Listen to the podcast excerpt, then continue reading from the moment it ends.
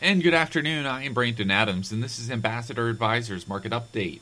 It was a hard day for Wall Street as markets fell over 1%, as crude prices crashed 5% lower. Investors' fears grew over the possibility of slowing global growth, which directly translated into crude prices falling to levels seen back in 2009.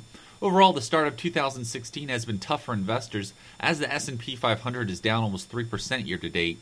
Reviewing the different sectors, to no surprise, energy and basic material stocks were again the worst performers, as all sectors of the S&P finished in the red. Checking the final numbers, we found the Dow finished down 252, the Nasdaq lost 56, and the S&P 500 moved lower by 26 points. Well, join us tomorrow for another market update. Ambassador Advisors is a Christian financial planning firm helping faithful stewards do more. For more information, visit our website at ambassadoradvisors.com. Securities offered through American Portfolios Financial Services, member FINRA SIPC. Investment advisory services offered through Ambassador Advisors is not affiliated with American Portfolios Financial Services.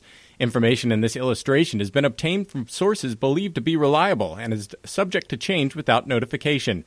The information presented is provided for informational purposes only and not to be construed as a recommendation or solicitation. Investors must make their own determination as to the appropriateness of an investment or strategy based upon the specific investment objectives, financial status, and risk tolerance. Past performance is not an indication of future results. Investments involve risk and the possible of loss of principal. Any opinions expressed in this form are not the opinion or views of American Portfolio Financial Services. Opinions expressed are those of the guest only.